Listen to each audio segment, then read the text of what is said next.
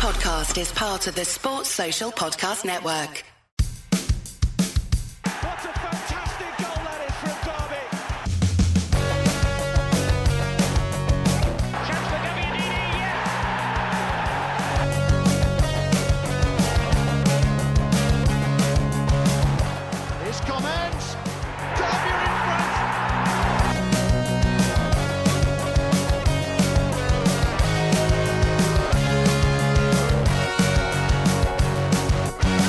Hello and welcome along to a special international break edition of Steve Bloomer's Watching, the Derby County podcast, partnered for the season with our friends at Derby Brewing Company, Derby's original craft brewer. We're delighted to have you with us as always. And in this podcast, with Derby having the now traditional October fixture break, we're going to take a trip down memory lane for a uh, Rams retrospective of the last two decades. All fans will tell you they've seen their team both achieve greatness and plummet the depths of despair. And since the millennium, Derby County definitely fit comfortably into that category as well. Our beloved club have given us occasional but rare moments of real ecstasy, but also seasons ending in agonising disappointment, heroic failure, and, of course, a record breaking relegation. With so much source material, including six playoff campaigns, a promotion, two relegations, changes in ownership, and loads more in between, you could easily fill a book with Derby's recent history, and that's exactly what one Rams fan has only gone and done. Uh, Ryan Hills is the man behind Pride, the inside story of Derby County in the 21st century, which comes out in October. And to help us look back on this rollercoaster period, he's uh, here with us now. Ryan, welcome to the podcast. How are you? I'm very well, thank you for having me. Um, this is very exciting, uh, and the bits where you were saying there about plummeting the depths of Derby uh, absolutely ring true. I'm not sure too much about the heights, but the depths is certain, certainly something that I think we've all uh, experienced a little bit over over however many years. And uh, Anton's with us as well. Anton, like Ryan, I think you guys are sort of a similar age. This book starts around the time you actually also started following the club as well. So it's almost like a uh, you know a timeline or a, a biopic of your Derby County supporting life. Yeah, it's brilliant, really. Um, the time fits perfectly with my um, my kind of fanship of, of Derby. So it's definitely some great memories in there, and it was uh, great reading back and, and kind of reminiscing. Well, Ryan, congrats on the book. Um, first and foremost, it's often said that everyone has got a book in them, but to to actually sit down and, and relive Derby's last two decades takes, I've got to say, an extra layer of, uh, of willpower and, and determination. Um, I'm sure it's a question you get asked a lot, but what made you decide to, to take the plunge and take on this this mammoth project? Yeah, it's a question I've had a lot, and it's a question I'm still looking for the answer to, sort of however many years later. So it started, well, I think we sort of grew up, Anton, in sort of the same time in terms of, I think my first game was back in 2000. And I just realised back in maybe 2018 it was that so much has gone on over the club over over all the years I've been supporting them that there was something there was something within it. So the at the time I first uh, had the idea of it, I was actually in the middle of uh, uh, I just finished a graduate job and was working in an Amazon warehouse. So I really had so much free time and was like, there's got to be something more than this to do. And then I realised, why not write a book about the last 20 years of uh, of Derby? So that's that's pretty much what happened. But I'd never expected it to quite go as far as it did. So it was sort of a in the end it was about a, a, three year project. So it was a, a pretty crazy one. What's your personal background then, Ryan? Like, have did you have much writing experience prior to you know writing an entire book? Like, is it was writing a book in general something you'd always fancied doing, or or did which came first, like deciding to write about Derby or deciding to write a book? The I don't think there's anything else I'd be able to write a book about, to be honest, in terms of having that that knowledge. So I did. Um, I studied sports journalism. Um, so I've got that sort of background in writing, but I never expected to to write a book. And even when I first started it as well, I thought, okay, well, this is. I actually started as sort of a, an idea for a like a. It sounds silly saying it now, but it was sort of a, a children's book idea to begin with, and I have no idea what that would even have entailed, basically. But there's like there's nothing else that I could have put so much time and sort of knowledge into.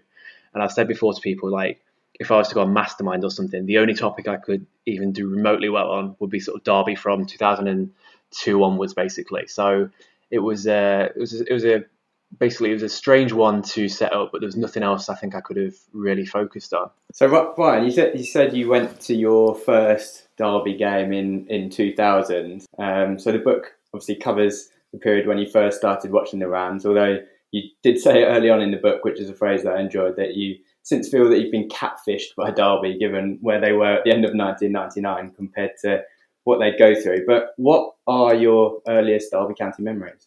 Yeah, I was definitely catfished because I, when I first um, started supporting the club, it was the days of, of Eranio, One Chop. Stimac was just coming towards the end of his time with Derby. The first memory I've actually got of Derby at all, well, there's two. There was one, I think it was the FIFA 98 game on the N64, the one where you could play on the indoor arenas. I remember playing as sort of as Derby and, and playing as Baiano and people like that in there. And the second memory I've got is I don't know if you remember that um, Carnival de Paris song where it's uh, I'm, I'm, not going to sing it, but it's sort of is that was that the um, was that the official anthem of France '98? That's the one, yeah, yeah. So it's sort great of tune, great yeah. tune. To be fair. I, it's a good memory is, as well to remember that. It is a banger, yeah. I remember that one, and I remember until I must have been until I was about eight or nine, being convinced that the song ended by just with the word Wanchope because it was brought up whenever I heard that song was sort of around the house, and I had no idea who Wanchope was at this point because I was like a, a four year old kid. So that's they were sort of the first proper memories of Derby, and then my first game was uh, in 2000 against Charlton, where I remember um, Malcolm Christie, Simo Valakari scored, puts us 2 0 up, and then we ended up drawing 2 2. So it really was a, a, good preparation for everything that was to come in terms of just that little bit of uh, letting down at the end. Well, two Derby players there who had pretty contrasting uh, careers. It's, it's, it's, fair to say, but it isn't just a, a book of uh, you know fan ramblings or like diarised season reviews. You mentioned your background there, and you actually uh, chatted to around sixty people connected to the club, including uh, former players, managers, coaching staff, and journalists. I mean. Uh, it's, it's, it's a fascinating topic, and we, we talked about it a bit before we, we started recording. From my personal experience, I know how hard it can be getting those people on board or even just to acknowledge your email or reply to you. I mean, uh, for, for me, the players that we've approached and we've done a you know we've done a decent share of interviews that they seem to fall into three general categories there are the ones who who firstly are just incredibly willing and, and friendly and approachable and flexible and they're completely up for it they've got no problem at all they'll like you know invite you around to the house they'll do whatever and then there are a second category of players who maybe say they are up for it initially when you first ask, they're like, yeah, sure. And then you actually get to the specifics and they'll like sort of go cold on you or like ghost you, which has also happened to me quite a few times. And then there are just some players who just don't even respond at all. And I'm sure you'll tell us later about how many players fits in fit into those various categories, but how many man hours are we talking here in, in, terms of interview time and, and the prep that and how much hard work went into getting all these players and tracking them down? Yeah, I was going to say at least one, maybe two of those categories can be called Billy Davies categories because he is uh, he's taken up a lot of man time himself without actually being able to speak to him in the end. But yeah, in in total, I think it was about sixty players, managers, officials, anyone with sort of a, a story about the club who I thought could could add something to the book. So I actually was really sad last night, and I went through every uh, transcripted interview that we did. I think in total there was 212,000 words just from interviews, basically. Um, and in terms of time put into the, the interview process, the sort of the, the reaching out and the actual going through interviews, that was longer than the writing of the book. I think I probably spent around about 200 or so hours in total on all of that, which um, is quite frightening to sort of think about uh, going back all that time, what you could have done in, in 200 hours or so. But uh, yeah, it was it was a long old a long old process. And were there certain players or people that you had in mind from the start, like when you first had the idea in the Amazon warehouse? You, did you think to yourself, oh, "It'd be brilliant if I could speak to X, Y, or, or, Z? Or was it just like, you know, you went through the, the various eras chronologically and thought, right, I need to speak to this person, this person? Or, or, you know, were there people who you definitely wanted to, to base the book around initially? Not necessarily, no. I mean, I went in with quite a, quite an open mind. So the first person I contacted was um, Inigo Idiakez when he was back at Luton. Um, I never heard anything back from that one to begin with. And then um, I think I moved on sort of Paul Peschisolido. So it was a real slow burner in terms of who I'd who I'd be after.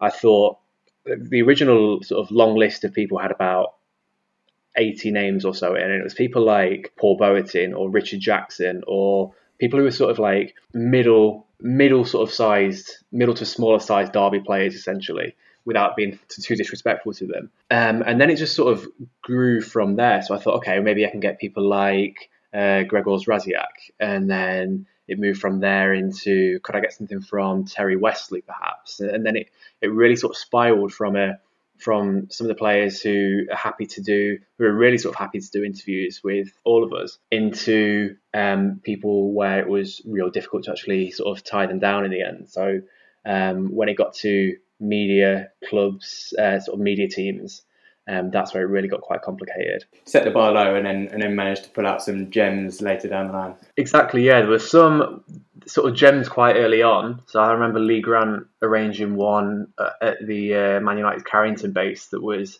I thought, okay, well maybe we've got something here. Maybe this isn't just a bit of a a bit of a pipe dream. There were some of the sort of the smaller ones that were even more difficult to organise than that. It's a difficult one because I, I wouldn't say that I didn't enjoy any of them. There were some that were more difficult, as I'm sure you probably encountered yourselves doing these as well. There were some that were quite difficult to get any sort of big answers from. But in terms of enjoyable, Jake Buxton was fantastic to speak to. Jake Buxton and Craig Bryson were, were real big helps.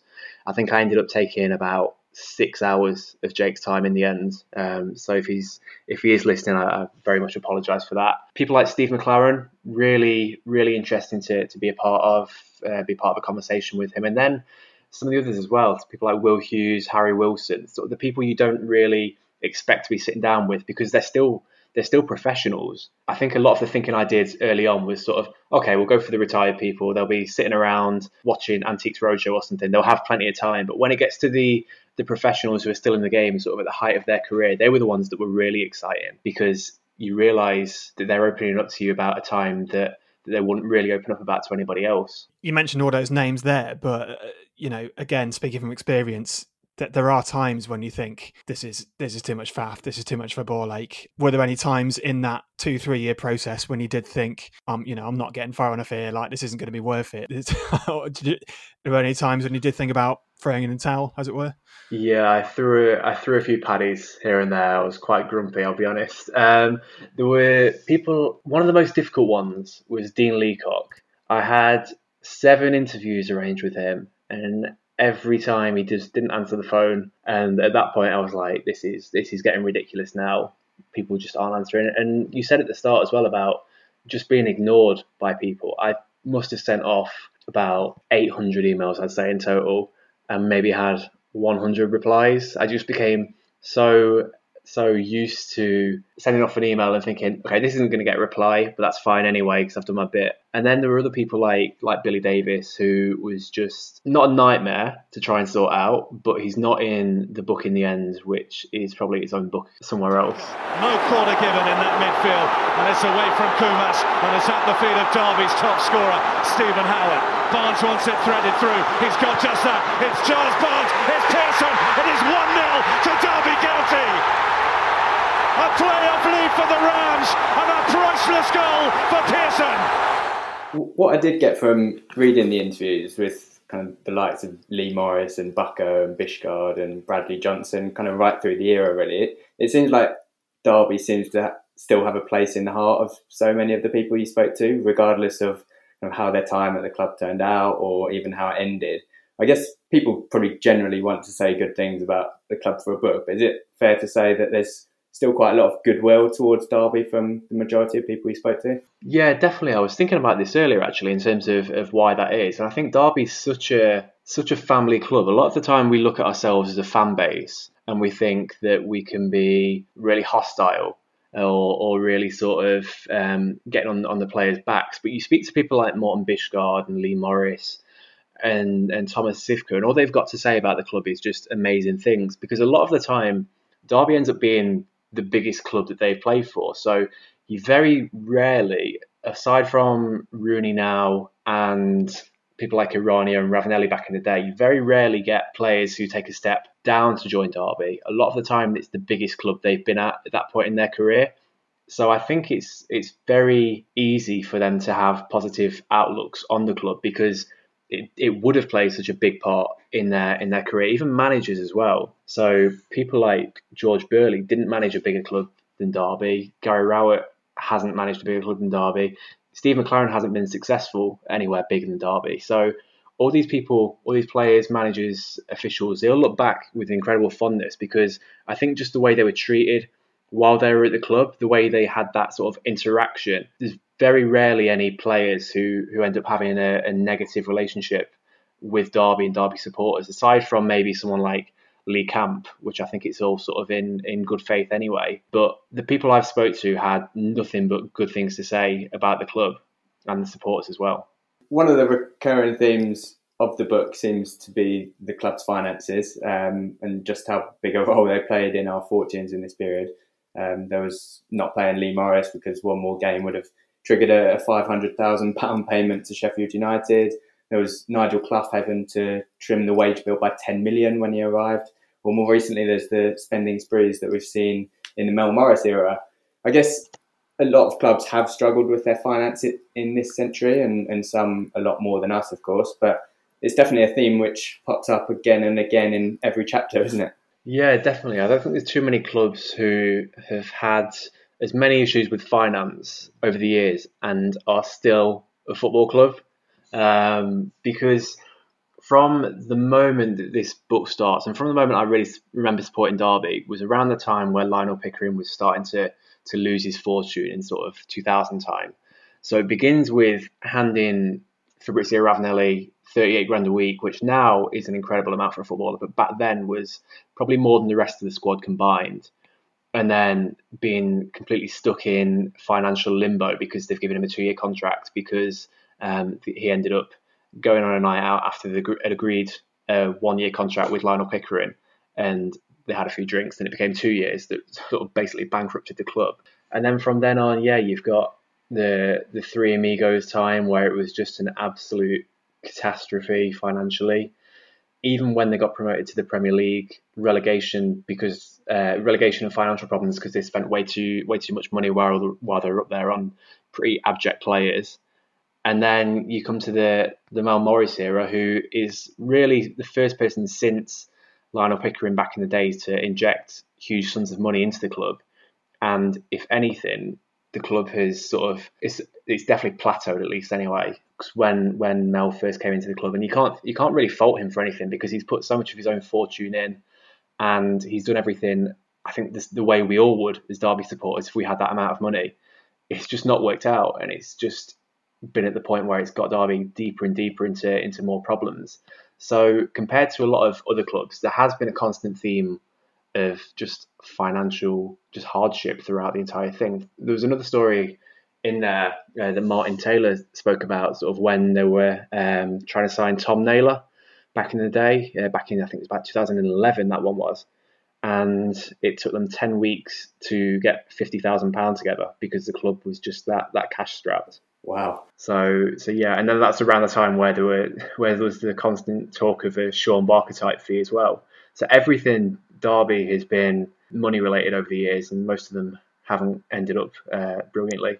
But at least at the minute, we look okay FFP wise. EF, EFL appeal pending, I guess. Um, all, all, I can really think of is that if only there was some sort of gambling firm that we knew in 2002 to who could have paid Ravanelli's wages, what you know, what could have been uh, things could have been so different. I think even I think even they at that point would have realised not to spend so much money on Fabrizio Ravanelli. And at that point, having scored something like three goals in his last two seasons, I think they would have, they would have maybe stepped in. That's true. He had a great start, didn't he? I seem to remember. He scored like he scored eight and eight and ten or something like that in that yeah. season. But then he he just he just didn't really fancy it in the championship, did he? Particularly he, from what I remember. He stopped turning up essentially, whether that be physically yeah. or mentally. He stopped turning up. Yeah, he was another one who I actually managed to track him down. After I got I got word back from his agent after I'd signed off on the book. They're like, "Yeah, Fabrizio would love to be part of this." I was like, well, it's a bit late now, and I've already thrown him under the bus a little bit, so should, should have come in earlier. I'll give him a send on details. We'll uh, we'll have a chat to him instead. It's, you know, don't yeah. let that go to waste. Uh, no, exactly. let's talk. Exactly. Let's talk off air. Um, well, anyway, yeah. you can uh, you can subscribe to Steve Bloomer's Watching. Of course, we're on Apple Podcasts, Spotify, and SoundCloud. Um, don't forget to give us a little follow on social as well. We're at Steve Bloomer Pod on Twitter. We're on Facebook and Instagram as well. And why not leave us a review if you enjoyed the pod? Uh, leave us a rating on Apple Podcasts. We would very much appreciate it. Hi, I'm Dean Sturridge. Hi, I'm Paul Peschisolido. Hi, I'm Curtis Davies, and you're listening to Steve Bloomer's Watching.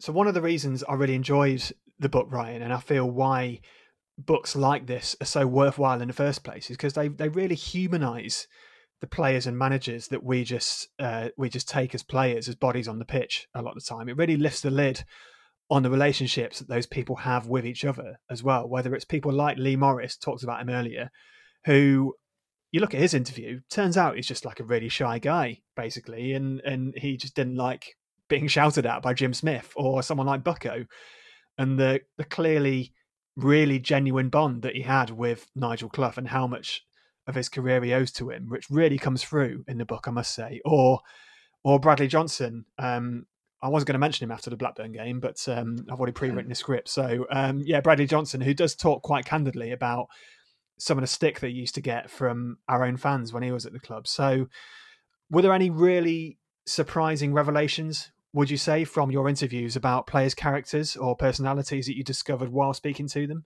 Yeah, you've been brave mentioning Bradley Johnson there because I think it's going to give us all flashbacks a little bit. But um, there, are, there are a few. Well, I'd say most players were I, I learned something from from speaking to them because we only sort of see them as as footballers, or we see the post match interview, the pre match interview, and now we can see the social media, but you don't get to understand what what they're like as people. And I wouldn't say that through a, 40 minute conversation, I've, I've, sort of managed to work out the exact psyche of someone like Stefano Eranio or whatever. But there are a lot of them in there where, like you say, you do just feel a very, you see a human side of them. So people like, people like Giles Barnes, for instance, I think we would all look at, at Giles Barnes back in, back in the Premier League season and be like, okay, this is, this is a kid who doesn't want to be at Derby. He's overpaid. He's, he's always injured he doesn't, like I say, doesn't want to be at the club. He's, he's arrogant. He says whoosh when he goes past players. But then you actually speak to, to someone like Giles and you realise that you build up this this persona and you know nothing about them. You know nothing really about their story. And I'm sure you've experienced it yourself with, with some of the interviews that you've done you've done here as well. But there really is a lot a lot that you can sort of take out of it. So whether that be like say Bucko and, and his relationship with with Nigel Clough and how he felt sort of so outcasted at times, or or, or people who where they sort of talk about Taribo West, and you realise that actually everything that we think about Taribo is wrong because he's even madder than than any of us ever expected. There is there is a lot that, that you can take from the book. I think there is because the inspiration really one of the inspirations for this was a book by Henry Winter called Fifty Years of Hurt, which is about um, England up to the 2018 World Cup, and it's the same sort of concept in terms of the writing style. Obviously, his is going to be far different because he's one of the best sports journalists around. But in terms of the actual style, it's about sort of really trying to understand the people behind the footballer, um, and hopefully that's come across quite well in the book. I didn't just want it to be a, a, a book that sort of tells the story of a season and goes game by game by game. I wanted it to be something where you can feel more connected both to the club and to the people who have who have lived our dream and, and worn the shirt as well.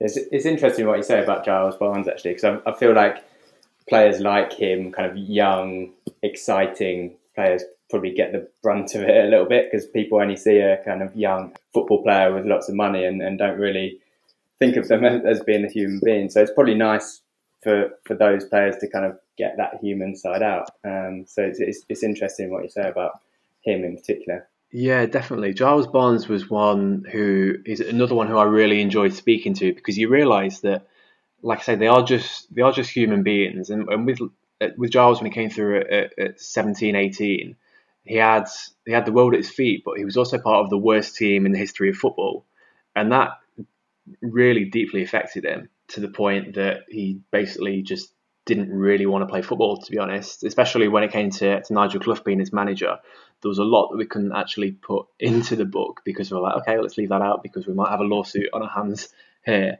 But there was, um, yeah, someone like Giles, you you you really understand that these are just people, and there's a, been a lot of talk lately across sort of social media about giving players abuse and, and how that how that might affect them.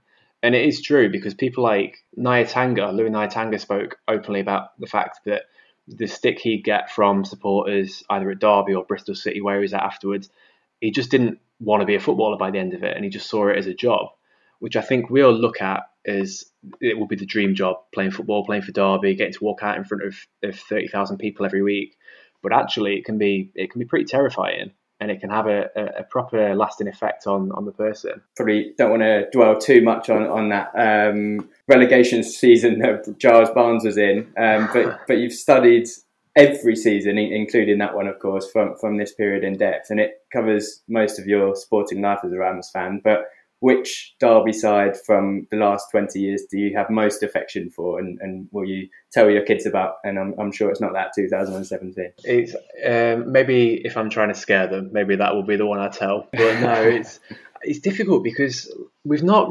I mean, when we when we look back at it, we've not experienced that many great seasons and particularly that many great teams. I think 2013-14 will always stand out because of the style of the football and because all the players felt felt like they were so close to the supporters. Uh, I feel I feel like that was that was the season that really stands out in terms of having people like Jake Buxton, Craig Bryson, uh, Jamie Ward, Johnny Russell. You felt that these were just people like you, as opposed to maybe a few years after that where it was people who have come in on five million pound contracts. So that was a big one that stood out, even even with how it ended. 2004 2005 team under George Burley, I think was was a, a pretty amazing one as well because you had all these these um, foreign connections come in with Idiakez, Bisgaard, uh, Rasiak, Marco Reich, Mo Konjic, if you really want to go down that route as well. And that was a, a real strong team. To Guile, leaving for Kennett. Kennett's cross towards Rasiak. Is Gregor Rasiak's away from two. It's Rasiak's 1 1. Brilliant play from the Derby striker. I also a bit of a, a, bit of a left field one is the the first half of the 2010-11 season back when we had um, Shefki Kuqi on loan with, with Bueno and Kris Commons behind them, and, and Robbie Savage was uh, doing all those videos on Twitter. I really enjoyed that that first six months until they, they nearly got themselves relegated in the end. I remember vividly us, us scoring five against I think it was Palace at, at Pride Park with, with those guys in the side, and, and, Bueno was definitely at the heart of that. I think that was a Palace a Palace side with Claude Davis at the back as well, which made it all the more all the more sweeter. I think. I think that also might have been a Palace side with um, Edgar Davids in midfield. I think, if memory serves. I think you're um, right. Yeah. And yeah, I was, I was at that game as well, and I just remember thinking that, oh man, this is a game where it's clicked. I think we're going to get promoted here. it's just we had that, you know, like Shefki Kuqi was like the pivot around, and he had like Bueno and Commons um, and you know others playing around him as well. I thought it was a, they had the makings of a great little team, but then, like you say, they just plummeted down the league and almost went down. So yeah, exactly. They what a, what a what do we know? But taking it back a few years, Ryan, you, you you touched on it a bit there. There are some clearly defined eras in the book, and there are some seasons which fans will remember more clearly as they were more eventful and more successful than others. For for example, around that George Burley era, where Derby had just recovered from surviving relegation to reach the playoffs the following year in 0405. I mean, when we spoke to Peschisolido ourselves a couple of years back, he he said that it was basically like relegation scare, playoffs, relegation scare, playoffs, or promotion for like four years in a row. And you spoke to Morten Bisgaard yourself at length about this period when there was a lot of change off the pitch. Derby going into receivership in 2003. Uh, the Three Amigos, of course. Then Peter Gadsby's takeover. I mean, I know the club situation right now isn't exactly ordinary, but would you characterise that particular era as one of the most chaotic parts of the club's recent history? Yeah, absolutely, because it lasted for a good few years. And when you look back at it now, it just reads like it reads sort of like a novel because you don't really you don't expect all these things to happen at a second division football club. So you begin with with sort of 2003 Derby almost getting relegated and being taken over by these people you have no idea who they are until it turns out that they've got no money or the money's coming from uh, some secret funding in, Panama. And then you've got the excitement of 2004-5 where things are really good on the pitch under George Burley, but he's clearly uh, got a really bad relationship with with Murdo Mackay, who uh, is quite the character. I think we can uh, looking back, I think we didn't quite realise to how bad maybe he was for the club, or, or maybe quite how uh, just bad he was in general. I'd say maybe. And then you've got all the all the fan protests around that time as well. So uh, it was quite interesting speaking with with Morten Bisgaard and Peschisolido just about what it was like as a player to be around at that time. But then you, I also had sort of the the takes from Terry Westley, who is saying just how how ridiculous it was from the inside, and then Peter Gadsby talking about the takeover, and then the one that I really regret not getting in the end, the, re- the one interview was um, was Jeremy Keith because I actually made contact with him in the end, and I was in, I was really close to to nailing him down for an interview, um, but in the end, I uh, he sort of slowly backed out. But he gets quite a, quite a few name checks. So, so that's uh, that'll do for me. I was thinking about this earlier and the um, and the fan protests, um, and I, I just had this really hilarious flashback of I'm going to say it was like 0506 maybe when there were like the the board out protests when that was like a thing mm. that that we used to do and do you remember when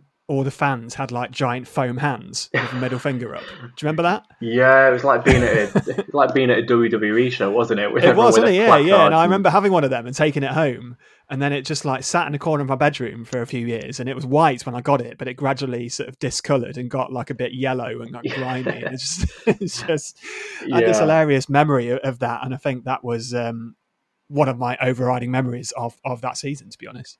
Yeah, it was, it's crazy because you look back at it now and you and you just think you're like, okay, I was uh, I was just at a football ground with a, a, big foam hand, and we also had the red cards at that point as well that you're holding up saying like board out, and it was just I don't think you get anything quite like that now. I think that's a very sort of mid two thousands thing, but it was a a real toxic time for the club. I remember being stood outside the um, the West Stand main reception and there's just being crowds of people just chanting board out. And at the time, I had no idea what a board was, how you get a board out, or who even these people were inside this. You just you just end up being around the. It became sort of like a, a incredibly sad party sort of thing because you stood outside of here and you're just protesting for what you don't realize is sort of the future of the club at that point. I feel like Incredibly Sad Party is also an alternative title for the book, to be honest. But um, you talked about um, that really bleak period that where I feel we genuinely could have could have gone either way. Like we could have really plummeted further down than we did at that point. And of course, the promotions and relegations. Um, for you, what what would you say, having looked at that period so closely, were the three defining moments in Derby's club history in the past 20 years. I mean, I guess from my point of view, you, you can't really look further than than the promotion in 07 because of just how long it took to recover from it and how badly it went. And he talks about toxic atmospheres and can't really forget like Reading at home on the final day of, of that Premier League season when the players were not too far away from like getting lynched as they left the ground, basically. Um, so yeah, I, I guess you'd have to say that. I suppose Mel Morris buying becoming the majority shareholder and, and, and, buying the club in 2015 would have to be a pretty pivotal moment in our recent history. I definitely agree on the promotion because I think it, it, it seemed so good at the time, but it set the club back so many years at the same time just because of how horrendously it went. Um, and I think it, it changed the, the entire perception of the fan base as well because you go a year without winning a football game and things all of a sudden become sort of less less serious a little bit. So I remember, and maybe this was just because I was younger, but I remember the, the first game that we actually won after 362 days or whatever it was against Sheffield United. I remember that being such a sort of a moment of euphoria, but I even remember the celebrations being diff- difficult or different to how they were before that because in the promotion season, it felt like you were going crazy in the stands when when Steve Howard scores, and then it was a, a, case of okay, let's stand around and clap for a little bit because we know what happens if we if we end up winning a few games and get promoted. We know sort of the horrors of that. So that was that was a big uh, a big negative point for definite. You're on the ball here. Barazite with the cutback comes through the Hulse. Rob Hulse 18 months without a goal, scores against his former club, and maybe, just maybe, Derby County's winless run is coming to an end. I think um, Sam Rush joining the club was a was a big moment because we'd seen things stagnate quite a lot under under Nigel Clough and under Tom Glick. with GSE, but that felt like a, a real sort of a real kick up the backside for the club, I guess, because it sped things up, and, and it, we I think we all probably thought at the time it's going to speed things up in terms of us getting back to the Premier League, and obviously that still hasn't happened yet. Um, but that felt a big moment because I think it was an indication that Derby were were really going to move forward from this this time of of not being able to to to spend any money basically. And then a third moment, it's, it's difficult because it would be easy to say something like, you know, the car crash incident last year. It, really, that looks like a big moment, but in terms of the squad Derby had, it wasn't necessarily. Frank Lampard maybe joining as a manager, I felt was a big moment because I think it paved the way for the club to look at um, bringing in higher paid players, people like Wayne Rooney, and doing things a lot more for um, media attention, maybe as well. Yeah, I often think of uh, one of the un- underrated defining moments of the era was Clough signing Bucko um, back in the, the, early 2010s. So I feel like that moment, um, although it might not have felt like a massive one at the time, kind of really kick-started the, the fans' love of that team, and it was kind of re- really started the upward traje- trajectory towards that um, kind of the amazing 2014 um, season. Um, do, do, you think that was uh, potentially one of the um, kind of defining moments of, of certainly that team? Yeah, I'd say so. With Bucko, it was a real strange one because he like he was speaking about remember um, when he first came in, he knew all the fans didn't really want him there, sort of thing, because he was this this fella from non-league. But I think in terms of having that right sort of ethic, he was really the first one because obviously it came uh, not too long after after Derby had people like Robbie Savage. He was a real sort of change in ethic, I think, in terms of um, who Nigel Clough wanted in and the side that eventually got so close to promotion. Yeah, so fast forward a few years, Ryan, and we can't uh, we can't have you on the podcast without talking about the last quarter of this particular period. Um, the Mel Morris years, of course, is actually five years ago this month at the time of recording since he became sole owner. It's probably a book in its own right, I suppose, but how would you sum up our fortunes since 2015 and Mel's ownership of the club, especially compared to where we were at the start of the century? Yeah, I was going to say happy anniversary, Mel. Um, five years, um, but I'm not sure it's going to be happy for, for anyone. I feel even even looks back at it as a happy time. It's it's strange, isn't it? Because when when Mel first came in, it it just seemed like promotion was was inevitable. I think we we probably all look back at it now. It's like okay, we lost at Wembley, and then it's all fallen apart in, in the season afterwards. But you've got you've got a manager coming in in Paul Clement who's just worked with Cristiano Ronaldo. You're spending 25 million in that summer. You just sort of expect it all to go well, and I, I really feel for Mel because nothing has gone right for him, and he's done exactly what we'd all do he, he's ploughed money into the club. He's he's ploughed his, his fortune in. If I was to win however much he's worth, I'd do the exact same. And yet, so much has sort of gone against him. So it really has been a, an incredibly frustrating five years for, for everyone involved. I think no one's going to be more frustrated than than Mel himself because he he knows how well things should have gone, and yet it's almost like it's gone backwards a little bit, unfortunately. Well, you say that, uh, I suppose in one very obvious way, we haven't achieved what we wanted to achieve under Mel. But I'm sure if you spoke to him, he'd talk about like the academy, for example, which appears to be in much better shape than it was. Um, Moor Farm as well, like our training facility is is is genuinely up there now. Even the transformation of of Pride Park itself, which I think has has come on a huge amount since um, you know since the start of the previous decade, and Derby standing in the community and the stuff that it, it, does with with parts of, of Derby and Derbyshire. But yeah, look, you're right.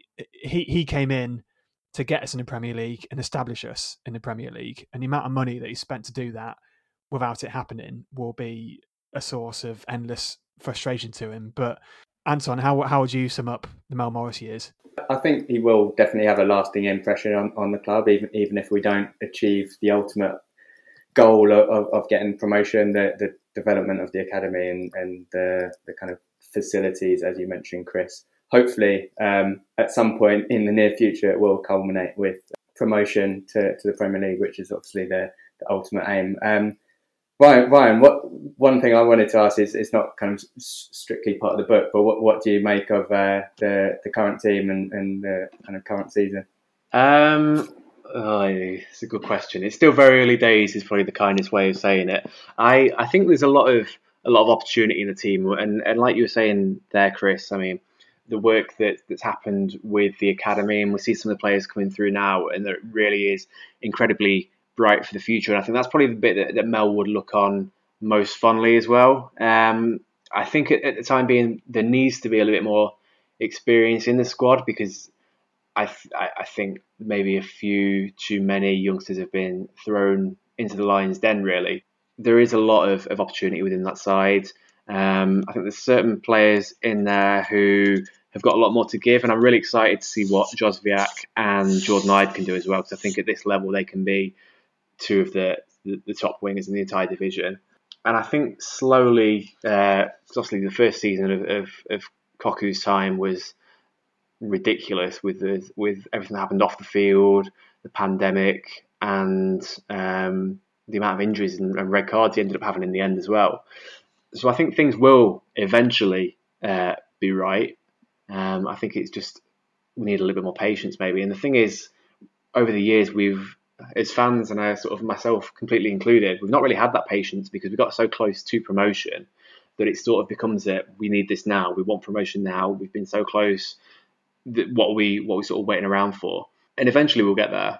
Uh, but I think we just need that stability, and I think hopefully Cocu is going to provide that and get things right.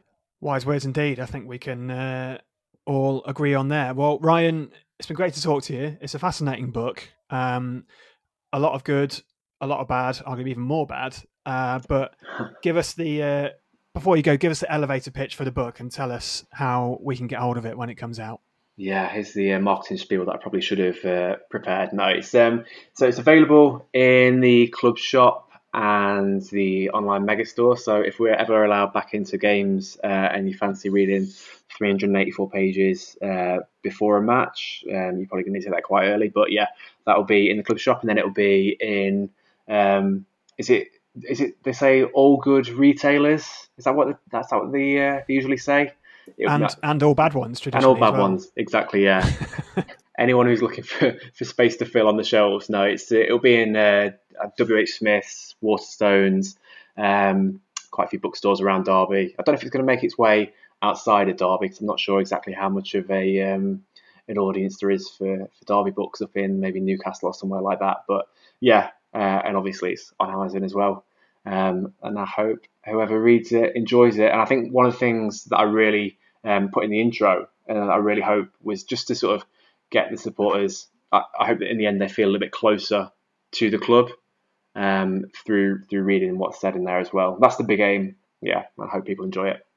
We wish you every success with it. Um, we expect to uh, uh, we're expecting a signed copy in the post, and we expect to see pictures of you at the book signing within uh, a matter of weeks. But it's been great to have you on. Uh, always great to hear from other fans. Uh, do go out and buy the book.